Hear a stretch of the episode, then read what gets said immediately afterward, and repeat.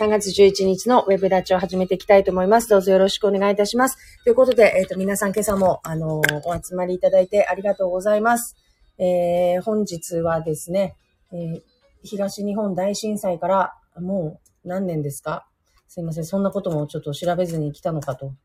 えー、いうところだったんですけれども、11年です。発生から11年ということで、えー、そんなになるのかと。あの時私も大学時代の友達がですね、東京からすぐに、えーと、避難してきまして、小さいうちのビゴを連れてですね、うちに1ヶ月ぐらい、えー、避難してたのかなと。昨日のことのように思い出すわけですけれども、あれからそうですね、その国単位でもそうですし、地方自治体においてもですね、防災についてのあの、備えが進んだと思います。おはようございます。どうぞよろしくお願いいたします。毎朝こんな感じでですね、えっ、ー、と、自由なに、えっ、ー、と、配信をしているところなんですけれども、今日は、あの、今なんだかこう、なんか焦ってしまうようなですね、あの、ニュースばっかり、焦りと不安とっていうのが、こう悩まぜになるようなですね、あのニュースばっかりが続く中で、えー、またその大震災という私たちのこう、意志でどうにもならない自然の力に、えー、こう、傷んだ地域が、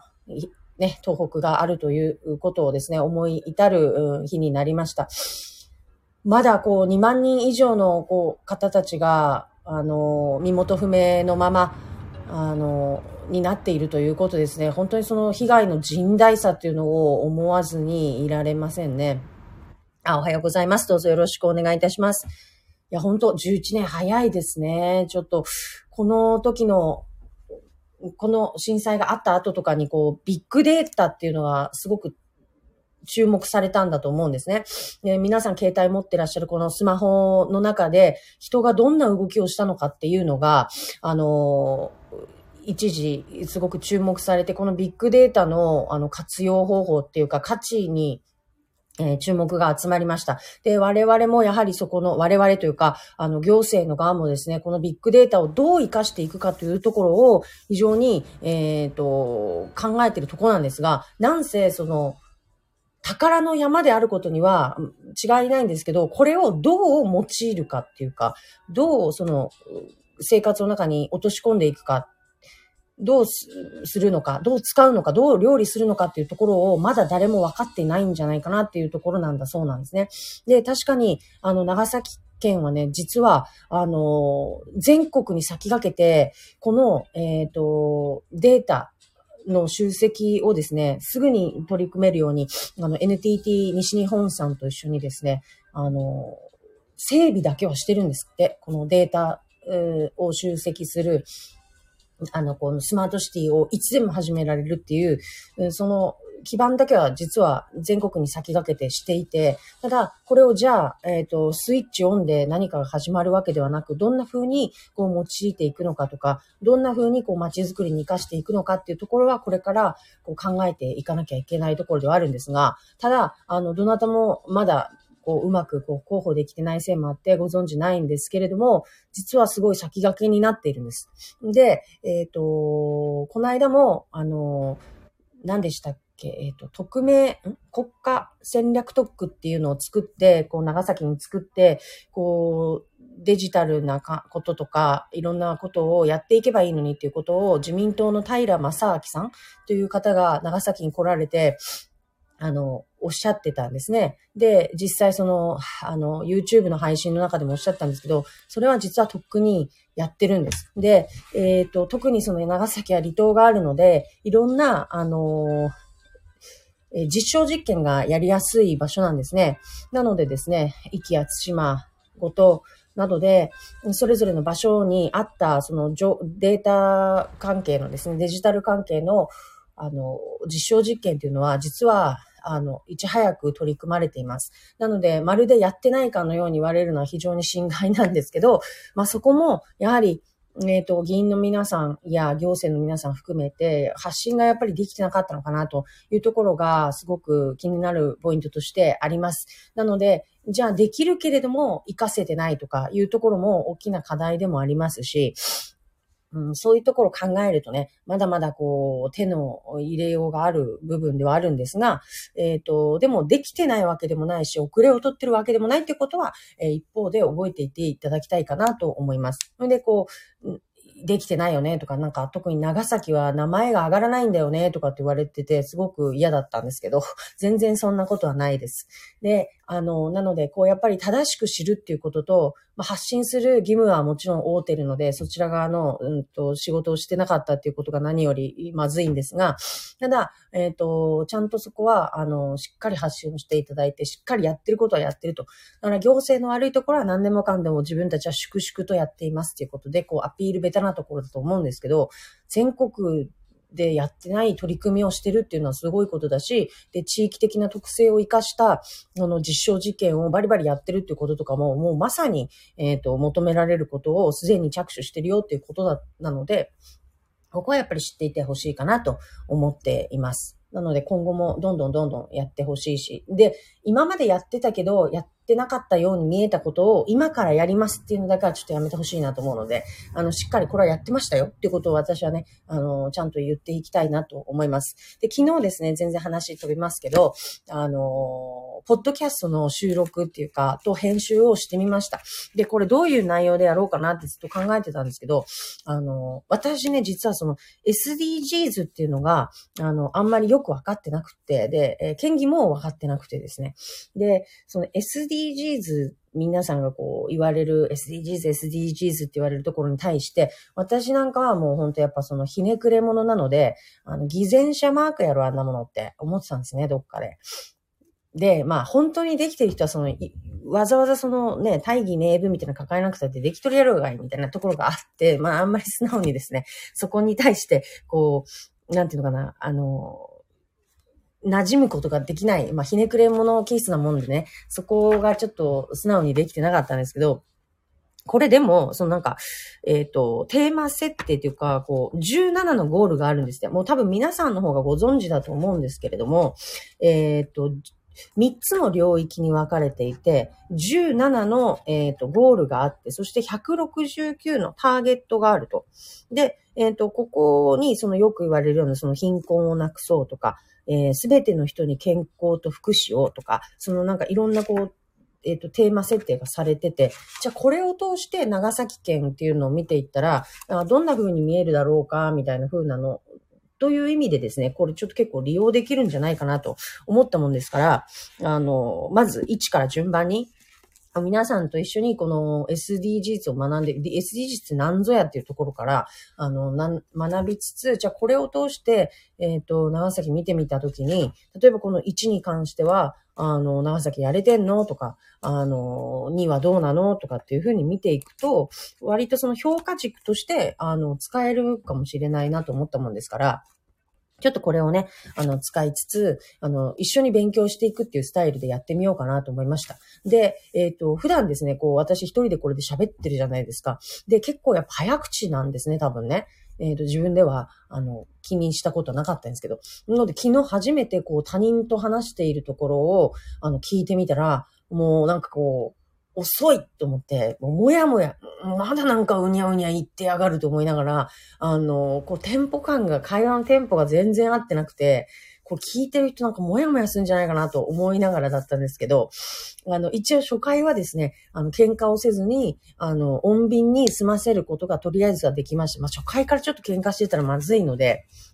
なので、一応あの、注意書きっていう形でですね、注意書きっていうか忠告みたいな形でですね、あのーこう喧嘩をする可能性があるんですけれども、まあ、そこもご愛嬌という形で聞いていただければということで、あの、言ってありますので、多分、そんな、この SDGs に関して喧嘩し始めるっていうのはね、あんまないとは思うんですけど、もしかするとちょっとそのあるかもと。で、昔このね、えっ、ー、と、一緒にやってた、スタンド FM では、本当生放送で喧嘩してましたので、あの、これは結構、あテーマ設定によってはですね、あの、あり得ることなんですよね。で、ポッドキャストの場合はこう編集が効くので、まあ、喧嘩したところはバッツリこう、切り、切るなり、まあ、でもまあ、それはそれでこう、人と人がこう、ぶつかるところも含めて面白いと思うので、まあ、一つのこう、エンターテインメントとして提供は、お聞き苦しくない範囲では、あの、聞いていただければいいかなと思うんですけど、まあ、だって面白くないじゃないですか。相性があって話が合う人たちがずっとそうだよね、わかるとかって言い合ってるのとかって聞いたって別に、え、でって感じなんで、それよりかは、いやいや、こうじゃないですか。いや、そう、それはどうかなみたいなことをやってる方が、まあ、その朝まで生テレビじゃないけど、まあ、聞いてる方としてはなんかそっちの方が、まあそんな考え方もあるかみたいな感じでね、あの、面白がっていただけるんじゃないかなっていう気もいたしますので、あの、話が違う、話が違うっていうか、合わないとかっていうところも含めて、あの、楽しんでもらえるような中身にしていきたいなと思います。ということで、まあ、この、えっ、ー、と、偽善者マークである、偽善者マークじゃないけど、あの、SDGs ね。を、あの、まあ、まだ今、その、そこまでやっぱあっち、ここ、ここにつけちゃえるほどにはちょっとなれないけど、あの、これを一つの、ま、指針というか、あの、ね、設定したテーマに基づいて長崎を見ていくっていうのは面白いというか、わかりやすいなと思うので、あの、やっていきたいと思います。で、これを全部、で、例えば昨日なんか、あの、貧困、日本、なんだったっけ？えっと、貧困をなくそうっていうテーマで位置、位置があるんですけどね。で、ここで、あの、私たちの皆さんでやってる、えっ、ー、と、ナスナガさんと一緒にやってるこの、無料学習支援のこともご紹介させていただいて、で、結局そこに対して自分たちのうちではな、としてはこういうのを持ってますよってこういうのもね、紹介していきたいなと思うんです。で、今この貧困をなくそうに関しても、これだけじゃないので、例えばその、えっ、ー、と、子供の貧困だけではないし、生活保護のことや、ワーキングプアのこととか、あそしてそこにこう教育格差が生まれていくことだったり、そしてこう貧しいことによって学校内でなんかあのいじめが起きてしまったりとか、いろんなことがこう繋がっていくんですよね。だから、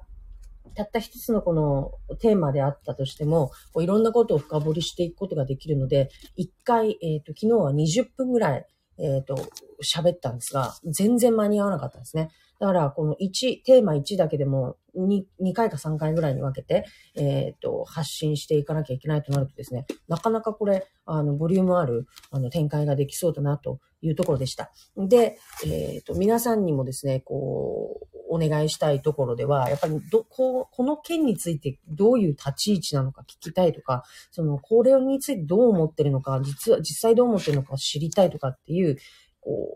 う、質問があると思うんですよね。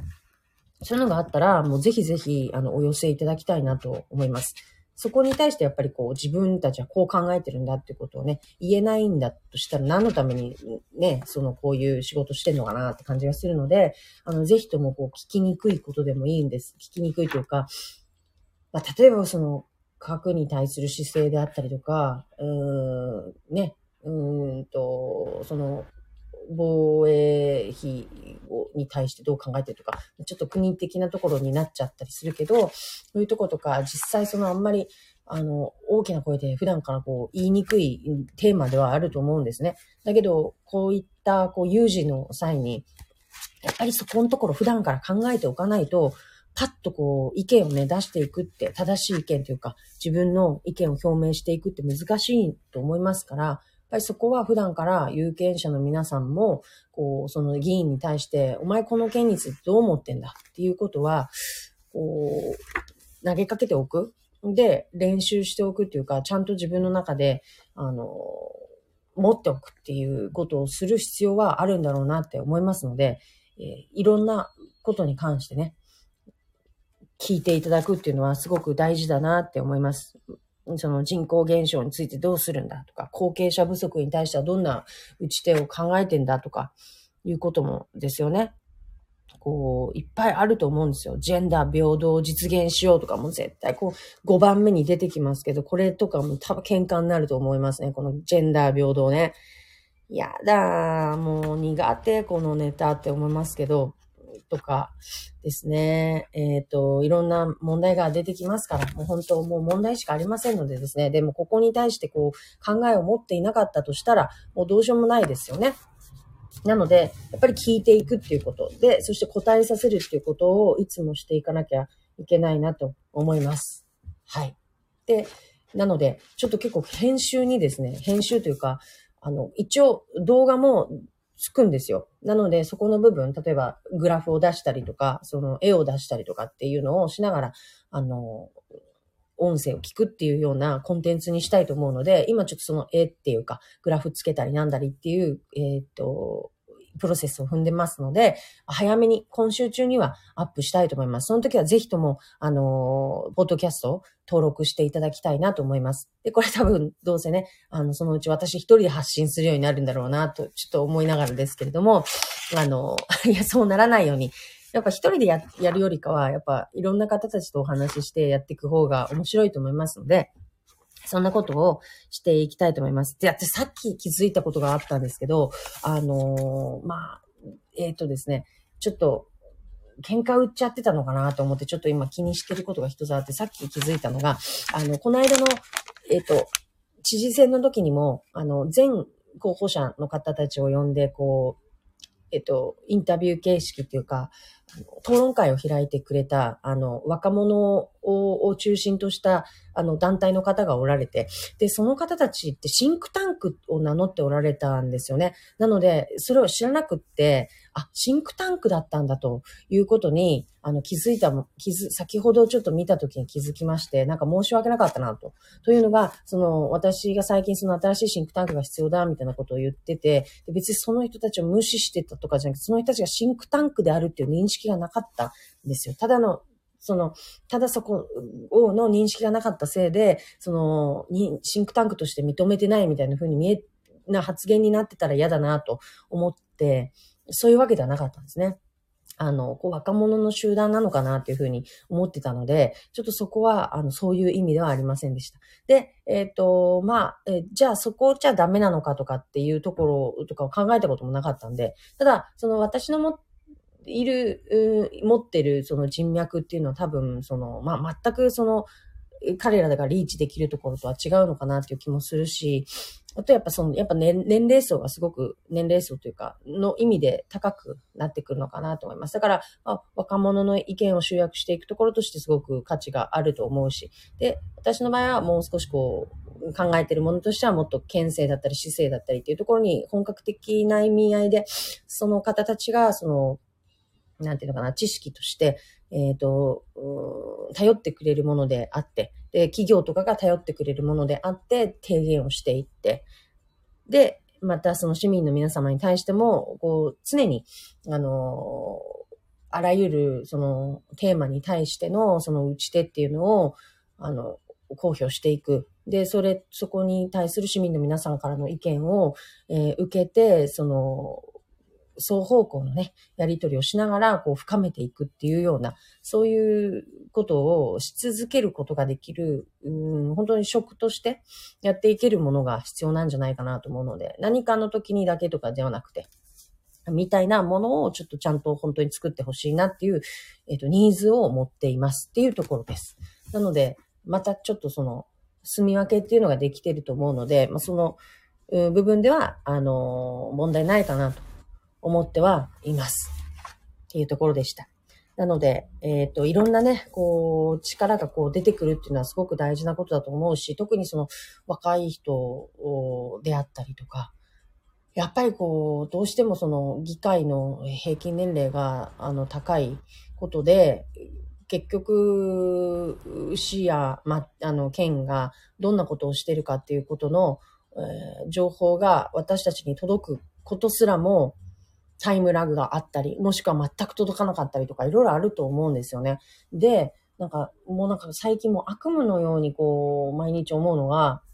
もう次、あと1年しか、その、選挙まで期間がないとかってなってくると、もう来、来年というかもう次の1年間って多分ほとんどの皆さんが選挙活動ばっかりされると思うんですよね。その時に、その1年間ってなんかいろんな、その滞るっていうわけではないんだろうけど、なんかこう、本来的に私たちがその議員に対して期待するような仕事っていうのが後回しにされるというか、まあ、優先順位が若干下がってしまうと。で、その本当だったらその他国のその事例っていうのをこれから調べようかなとは思うんですけど、その、特に北欧の方とかだと、投票率とかめちゃめちゃ高いじゃないですか。8割以上とかだというところで、じゃあなんでそう、その国の人たちって、その普段からそのめちゃめちゃその私たちが思うような選挙活動をバリバリやってんのかなとかって思うんだけど、そういうことで選ばれるんですかね。どうなんですかね。これは世界中みんなああいう活動をするのが選挙なんですかね。私のその、えっ、ー、と、これは綺麗事ではあるんですけど、この期待するものとしては、やっぱりそういう、そのなんかこう、お願いします、お願いしますみたいなことではなく、普段の仕事が評価されて、それが投票行動につながるっていうのが、まあ一番いいなと思うので、なんかそういうふうになってほしいなって思うんですけれども、なかなかそうはいかないんですね。でも、多分ですが、まあ、えっ、ー、と、例えば、あの、イギリスとかにもその18歳の高校卒業したばっかりの子とかが、あの、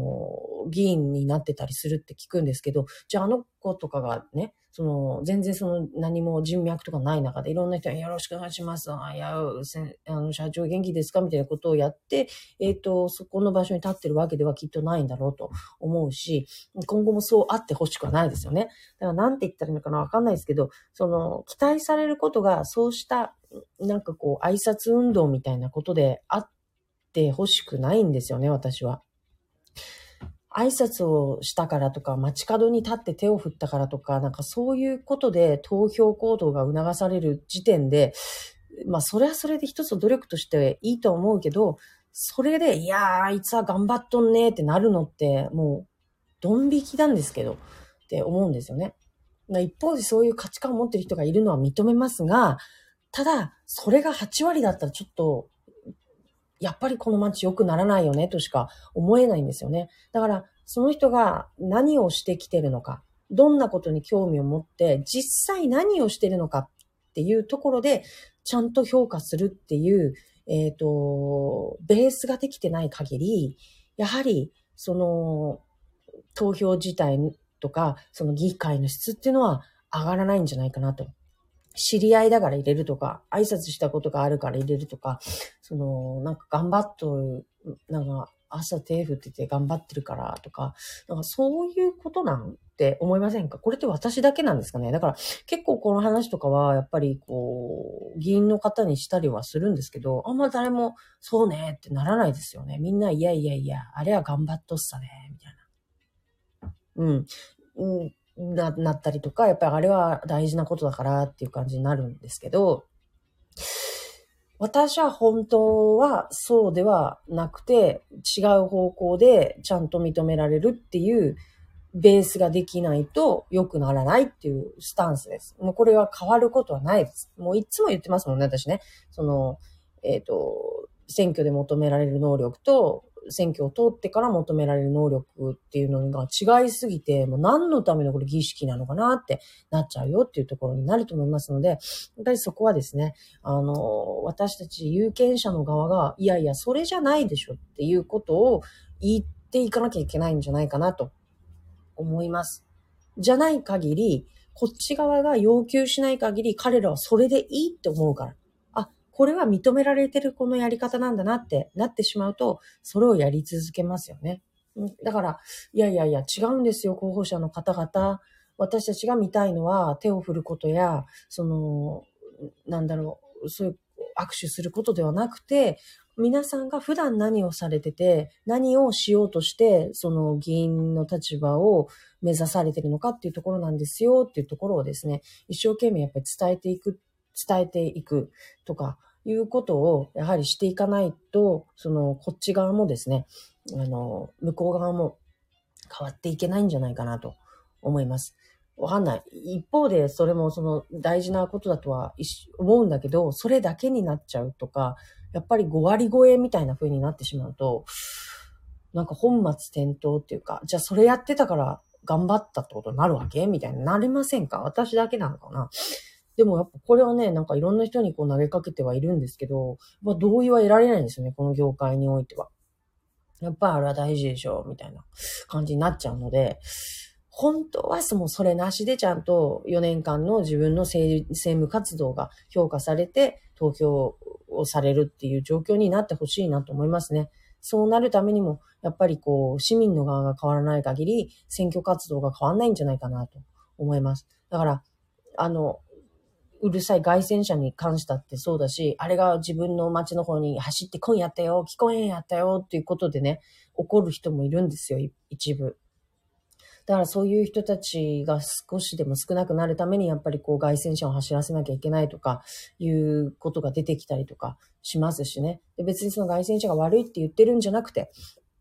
言ってんじゃないんだけど、その、それで判断しちゃってる人に対しての私は、あの、それだけじゃないやろうっていうえっ、と、投げかけでしかないので、別にそれが悪いと言ってるわけじゃなくて、それは一つのリマインダーだと思いますので、その、あのリマインダーを使ってね、ああ、そんな人もおったねと、その名前もおったねっていうことで思い出してもらえるっていう意味での、そうなんか自動的なリマインダーとして用いるっていうのはわかるんだけど、まあ、そこに力点を置いたからってね、あれがあったからなかったからっていうことで、その、当落に結びつくようなものではあ、あるとすると、やっぱりそこは、もう本当に申し訳ないけど、やっぱ民度っていうものが問われるなと思います。この間その民度っていう言葉をなんか使った時に、その陰でだけど、陰でっていうかその友達との会話でだけど、そしたらすごくなんかその、いろいろ言われたんだけど、でももうそうとしか言いようがないんですよね。他の言葉を私ちょっと知らなくて。でもやっぱそこがやっぱ問われることこそ、その選挙であったりとか政治に対するスタンス、街のスタンスであったりとか思うので、そこは考えていきたいなとあ、で、あっという間にもう8時57分で、すいません。昨日の私ツイートでちょっとお話をさせていただいたんですけど、あの、長崎県庁、旧長崎県庁に第三別館っていうところがありまして、これがですね、もともと警察署とかあだった、その、ネガティブなイメージの建物なんですけど、これが被爆してるっていうことでですね、被爆遺構って言われてるんです。で、あれだけ大型の被爆遺構って残ってなくて、で、この間まで長崎駅の、えっ、ー、と、駅舎がですね、あれも被爆遺構だったんですが、まあ、あの、もろとも、こう、壊らされてしまったので、もはや、えー、被爆遺構として残ってるものって、第300巻ぐらいしかないんじゃないかって言われてるんですよ。で、えっ、ー、と、あそこはですね、こういろんなこう学者、ね、研究者の方々とか、その平和にを訴える方々とかも含めて、その残してほしいっていうその思いがあって、届いてはいるんですけど、やっぱりその補強とか耐震補強ですね、に関わるところで、かなり額の大きい、えー、額があの必要になるということでですね、なかなかこう保存難しいんじゃないかって言われたりしました。ただ、えっ、ー、と、まあ、そっかって、まあ、確かにあれを保存してどう活用していくかって考えるだけで、その、ね、税金がね、何億ってかかるわけで、みんなが納得してくれるものになるだろうかっていうところでですね、確かにこう難しいのかなとかと思ったりはしたんですが、今こんだけね、その世界がその核兵器を使うのか使わないのかみたいな、持つのか持たないのかっていうような議論がうわーって出てきた時において、やっぱり長崎県が被爆してる長崎っていう街がですね、ちゃんとその、絶対にこれ以上こう被爆するっていう建物、人もすべて街が被爆。するっていうことがあってはならない世界中のどこでも。つまり被爆以降っていうのはこれから増えることはないんだよっていうことで、もう最後の被爆以降みたいなことでね、あの場所をちゃんと保存して、そあそこからちゃんと平和を発信していく、その平和記念館だけじゃなくて、っていうことも一つしていっていいんじゃないかなと。で、今だからこそそこに対するその皆さんの街の人たちの理解っていうのが得られるし、その守っていくことの大義名分みたいなところに納得を持ってもらえるのかもしれないなと思ったので、今、県庁跡地のえっ、ー、と、議論、どうやって跡地活用していこうかということで、県庁の中でも、あの、広く皆さん、住民の皆さんともお話が進んでいますが、県庁跡地、第三別館の平和的有効活用というところも含めて、あの、進めていってほしいなと、ちょっと思ったところです。だから、自分たちでお金捻出できないっていうんだったら、本当クラファンとか、本当に世界に募ってっていいし、そういう意味でのアピールっていうのも県がしていいんじゃないかなと思いました。今やらなくていつやるんだっていう気がするのでですね、あの、ぜひともやってほしいなと思います。ということで、えー、9時になりました。あの、昨日すごいショックだったのが、千綿駅の千綿食堂がね、3月21日をもって閉店してしまうということで、ちょっと衝撃的すぎたんですけど、ちょっと、えっ、ー、と、閉店までにね、行けるかなって、ちょっと心配なんですけど、本当にいいところだったんで、で街となんかこう、折り合いがつかなかったとか、いろいろあるんですね。あんなにこう、成功してるようなところでも。ということでですね、あの、ぜひ皆さん時間が、あの、ある方は最後に千綿駅であの、美味しいカレー食べていただければと、あのね、海の前の美しい景色を楽しんで、えー、美味しいカレーいただいてください。召し上がってくださいか。はい。ということです。ということで、今日もありがとうございました。じゃあまた、えっ、ー、と、来週ですね、えっ、ー、と、月曜日から、あの、お付き合いいただければと思います。今日もありがとうございます。